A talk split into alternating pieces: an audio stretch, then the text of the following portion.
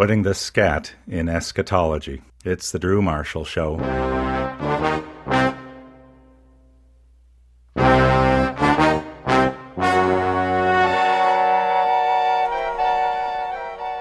Christianity could be defined as a cold case. I can't even get through that. It makes a claim about an event from the distant past for which there is little forensic evidence. In Cold Case Christianity, J. Warner Wallace uses his nationally recognized skills as a homicide detective to look at the evidence and eyewitnesses behind Christian beliefs. I don't want to talk like this anymore, so I think we should bring on J. Warner Wallace. He's the author of Cold Case Christianity, a homicide detective investigates the claims of the Gospels. What was that, Dragnet? Was yes, that it the was. from Nicely Dragnet? done. I figured everybody's done the Who songs. so, Everybody's yeah. done that, yeah. J. Warner Wallace on the line with us. Hello there, young man. Uh, how are you today? Well, I'm bummed we didn't do the Who song. I mean, I hear that every time I go See, anywhere. See, Tim, I told even you. know- I, don't even know how to start. Yeah. Okay, I guess it's me. I All told you. yes, I told But I, you. that's why I didn't do it. Oh, yeah, okay. You came through. Well remember done. Penn Remember everybody plays the same song. I played some I obscure song and he was thrilled. Bring up the Pendulette Yeah, incident. my buddy Penn. J. Warner Wallace, author of Cold Case Christianity, homicide detective investigates the claims of the Gospels. Ready? Here we go. Jim, I want to get right into this because I don't know if you know this, but I am a I am a red letter agnostic theist. Okay. And and one one of the reasons I, I am that is because I was forced to come up with a description of what I am by a guest we're having later on the show. Tony Campolo will be here in studio, and Tony said to me one day, "Well, well what are you? What just just what are you?" And so I said, "I'm a red letter, right? The the word the words in the Bible that sometimes in some Bibles, every time Jesus spoke, they were in red. Those words that Jesus apparently spoke." You know, that's some good stuff to live life by, let me tell you. Um, agnostic. I don't know. I really don't. Theist. Boy, this place reeks of design and a creator, and I can I could get on board with the with the hope and the possibility of there being uh, being more. What do you think of that response? Oh, I think that's a great response. I actually, I love it, um, and I, I think that I, I mean, I was, I didn't become a, a, Christian theist until I was 35, and you would, I would never have said I was agnostic. I mean, I was very much decidedly an atheist, and everyone who knew me uh, knew that I was going to be the kind of guy who would argue with the few Christians I knew who were in law enforcement. I was working in, undercover at the time as an investigator, and I remember uh, we, the only Christians I ever met were either uh, officers who, if you asked them five reasons why a particular suspect was the guy we should be looking for, they could do it. They could give you those five reasons. But if you asked them five reasons why I should trust anything beyond the red letters um, in, the, in the, the New Testament, they would have really been uh, just tongue tied. They wouldn't be able to give you any answers. And then the other group we knew that were Christians were the people who were taken to jail. So, because a lot of those folks tell us that they were Christians. So I was really. Um, not inclined to believe uh, any of it, but I did, like you were just saying, um, about the idea of the red letters. I, I first sat in a, an evangelical church for the very first time for anything other than like a wedding. Uh, I was 35. Uh, my wife wanted to go to this church. She was also not a believer, but she was more interested than me.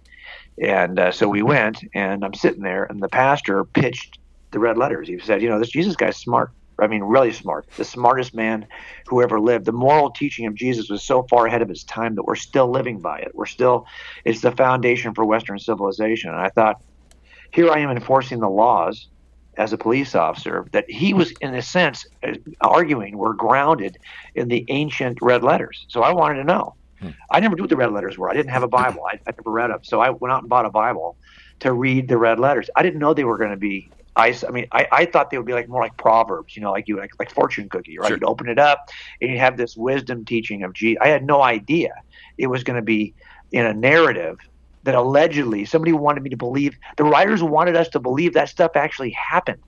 And so i thought okay i can accept the teaching of jesus. I'm, I'm good with that. Even if it was a fictional character uh, i could be i could have been good with it. But when as i started to read the accounts i started to recognize things that you see when you read eyewitness accounts. I mean I, I do it all the time. I do it for a living. And you'll see little attributes that bug you and they started to bug me. So i thought well i'm going to test these accounts to see if I can believe anything beyond the red letters. Hmm. And that's how I became a Christian. Okay, so circumstantial evidence versus direct evidence. Um, direct evidence, for the most part, uh, during a trial, is those are the slam dunky kind of things. For the most part, I mean, there's obviously pushback, and people will try to counter it, and the defense will try to counter things, et cetera, et cetera, and confuse the the jury or the judge or whatever. But this uh, circumstantial evidence gets thrown around as well. You can't, you know, someone can't get convicted on circumstantial evidence. Is that true or not true? Okay, so so you have two forms of evidence you use in criminal trials: direct evidence and indirect evidence, which is also known as circumstantial. So you have these only these two categories. Okay. Well, as it turns out, only one thing fits in the first category. The only thing that counts as direct evidence are eyewitness, Eyewitness. testimonies. Right. So unless you have an, an eyewitness who can tell you, yeah, I saw the crime and I saw who did it, and that's the guy sitting over there at that table, that's called a direct evidence case. But if you don't have that, if you're going to use a DNA case or fingerprints or behaviors that were seen by somebody uh, related but didn't see the crime, but just some certain behaviors or things were said, all of that counts as indirect evidence. Even DNA cases, and as a matter of fact, about 85% of cases, probably in both of our countries, are entirely indirect. Hmm. And as a matter of fact, we have jury instructions here in the United States, and I'm sure there's, they're there too, in which judges tell juries, you are not to treat indirect evidence with any less weight than you would treat direct evidence. They are to be given the exact same weight in your deliberations. As a matter of fact, what we got to stop saying is it's just a circumstantial case because it's because they, they, they count exactly the same in terms of how they are used in deliberations. So unless you're willing to say, well, that's just a direct evidence case, which nobody does, then you got to stop saying it's just a, a. All my cases have been entirely circumstantial. We've never lost a case. This is true for the vast majority of cases that are tried. By the way, if you've got eyewitnesses who saw who did it, most of the time the defendant takes a plea offer. I mean, he's not going to go to trial. If you're going to trial, it's because you don't have good witnesses. If you're working a cold case, it's because back in 1981, when this thing occurred, there were no eyewitnesses. That's why it went cold. So all my cases are crummy to begin with, and that's why I thought that skill set was actually helpful as I looked at Christianity. Okay, so I, I'm not quite sure how to word this, so just bear with me. But um, I think somewhere in the recesses of my giant cavernous cranium, the thinking kind of goes like this. Tony Campolo's son Bart said that his dad said when he came out. He apparently said something like, "Look, the God that I worship, the God that I'm into, doesn't um, condemn people for bad theology." Now that's going to right away rub a whole lot of denominationally challenged people, especially the Calvinists, so wrong. It's just going to ride them right up their backside. But what I think about is relationships and and theology and and cherry picking scriptures and and trusting scripture? And is it the inspired word of God? And how about the various translations? And how it's handed down? And tell me humanity didn't get in the way of that? And and really what it comes down to is before I reinvest another 30 years in Jesus I would like to be fairly settled on whether there's a God or not. Now, along the way, I came, Jim, I came to the conclusion that doubt is more compatible with faith than certainty is, and that helped me exhale a little bit. But at the same time, I am not in that um, exclusivity of Jesus camp. You know, Larry King, all, every time Billy Graham came on, he said, uh, if I don't believe in Jesus, am I going to hell? And in in uh, Billy Graham's last interview with Larry King, there's actually a question here somewhere. Uh, in the last interview with Larry King, uh, Billy Graham's answer was, "All I know is that without Jesus, there's no guarantee." So I got all this stuff swirling around my head, and when I come down to Jim is the lack of tangible evidence. No, not evidence. Lack of tangible interaction. Dude, I hear about churches. Ooh, I interacted with God last week and he told me this and he said that and I felt this and he showed up this way. I hear about this stuff all the time. You read about it in the Bible. God showed up this way. God tangibly interacted this way. God tangibly. Dude, 30 years.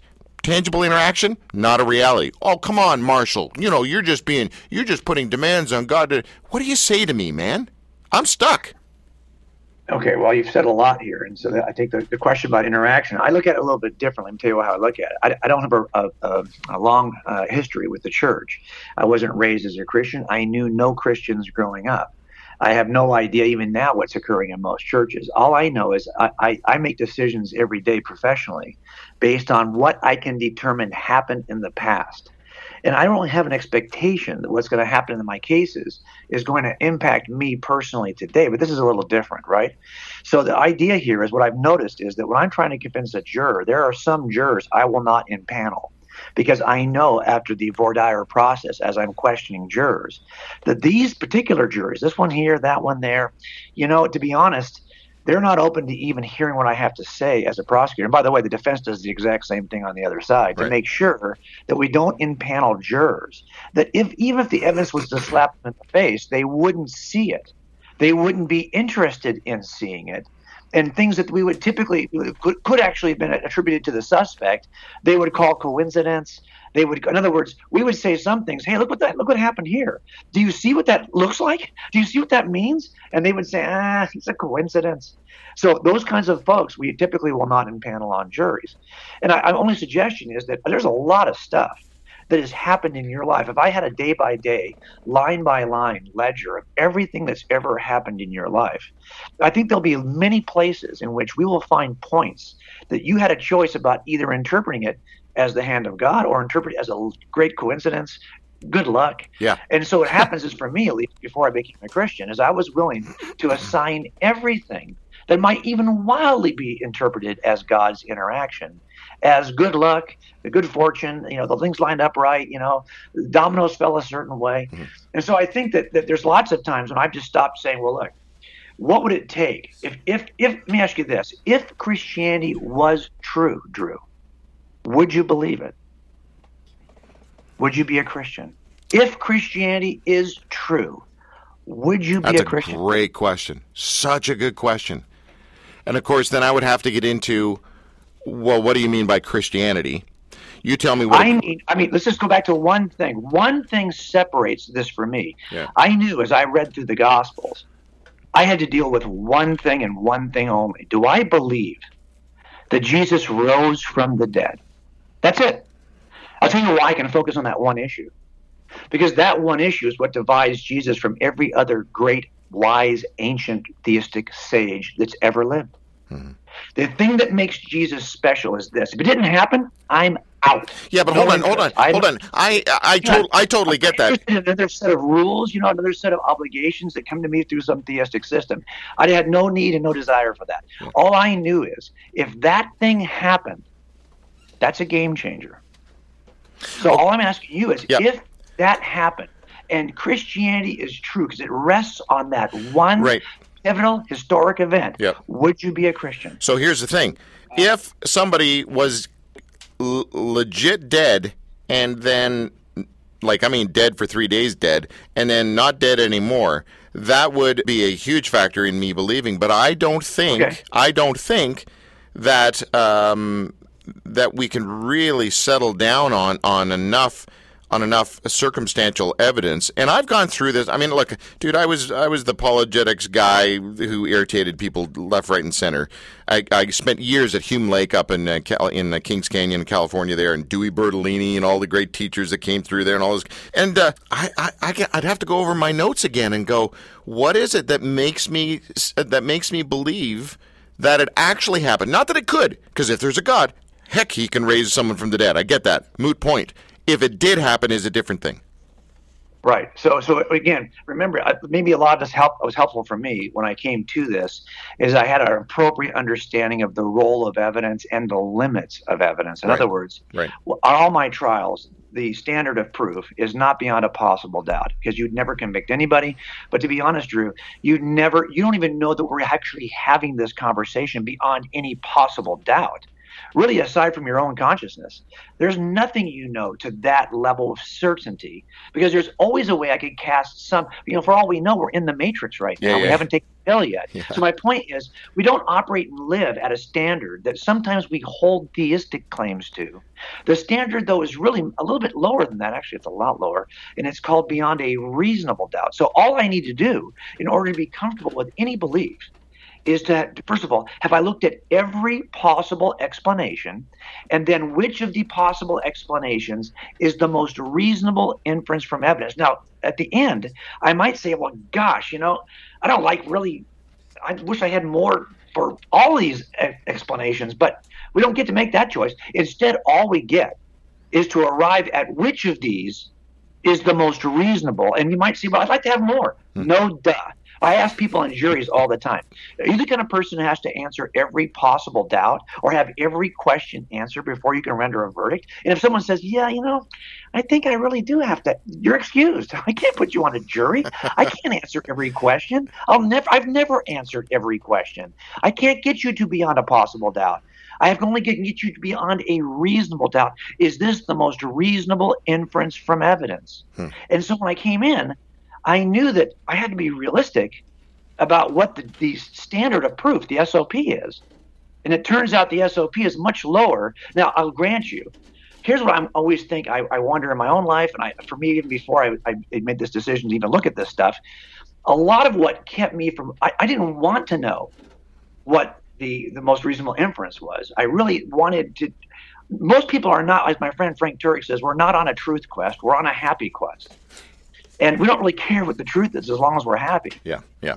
So in the end, I had to kind of wrestle with that as well. But, but let me just tell you, though, I think that that standard, the understanding of the the realistic standard, uh, really helped me to to wrestle through. Because once I, I looked at, I mean, I looked at every possible alternative, did he not die? Was it a was it something? Because it possible for some group, uh, which which group I identify that could actually lie about this and carry it out as a conspiracy? Is it possible that maybe one of them had an experience, a vision that he was influential enough to influence the others? Did they all have a hallucination? I mean, all those theories and I've looked at them, you know, I guess there's some classic ways. I didn't know the field of apologetics. I mean, I literally came into this without any exposure. Somehow, for 35 years, I'd avoided talking to Christians. Okay, and so, but I didn't have any of that kind of like hanging on me. I yeah. just needed to know as an investigator, given what few skills I had as an investigator, could I go through this myself? And I it got to a place where I said, hey, the Christian explanation actually explains the evidence most thoroughly, but here's the big but for me it requires something that I reject because I was a very committed philosophical naturalist. Hmm. I rejected anything supernatural. So if you included the, I would just say, okay, I can accept the Jesus story minus the miracles, minus all the supernatural elements. Those have to be late. They have to be somehow corruptions. They have to be some. That stuff doesn't happen because I was already opposed to it philosophically. I began rejecting that stuff. So I really had to wrestle with my own naturalism in some ways in order to make this make this decision. Okay, we are on the line with J. Warner Wallace, and uh, he is the author of this uh, fascinating book called "Cold Case Christianity: A Homicide Detective Investigates the Claims of the Gospels." Uh, Jim. Final question for you before we say goodbye. First of all, the website is coldcasechristianity.com, coldcasechristianity.com. The final question is are you telling me that with the way you're wired, your brain, and your experience, there is not a single thing that still bugs you or mystifies you, whether it's damnation of people to hell, or whether it's what people are saying the Bible says about homosexuals, or whether it's uh, I don't know women and whatever all the things are, you know, that we we either turn our head on and go, "Ooh, I'm not sure I buy into that," and then therefore, what does that make the entire Bible garbage? That's what we were told. Is there not one thing that you still go, man, I have a hard time with that? Oh my gosh, are you kidding me? a couple of things. A couple of things. I mean, first of all, I, like I said, this is something we have to wrestle with, right? I mean, if you're talking about other teachings of Scripture that I'm uncomfortable with, well, let me ask you this: Do you think just just go with me just as a thought experiment? If there is a God, do you think that we as humans are ever going to come into points of disagreement or misunderstanding or, or awe? Of course we will. Yeah. Now, the question is, what do we do when we get to those places? Well, I can tell you one thing. If our beliefs in God are grounded as a matter of subjective opinions, I, I like this because it works for me.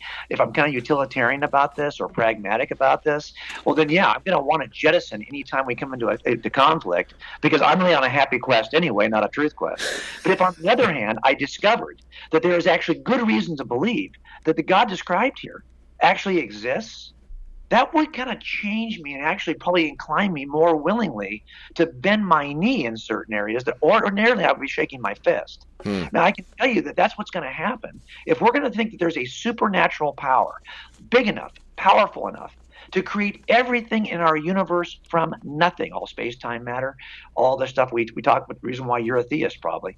If there's a God who's that powerful, and, and actually he's recorded him and given us a letter and recorded this in scripture and really demonstrated his deity by way of the resurrection. Okay, now if that's true, I'm not suggesting right now that it is, but if that's true, well, then the next question is: Do we think this document we have actually reflects the words? In other words, do we think it is reliable?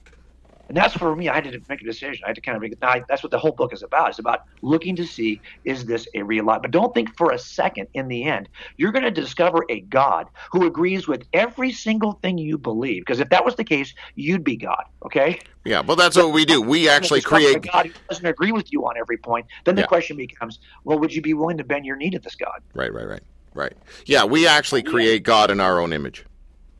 Well, we do that even if we're not theists. Yeah. we not only do we create God, we act as though we are the God in our own image. So there's no one who escapes that. There's not the theist is. You could argue, well, isn't that what Christians are doing? Well, folks, that's what I did as an atheist for 35 years. How are you doing, Jim? Doing great. How do I know? You just ask the God who would tell you, Jim.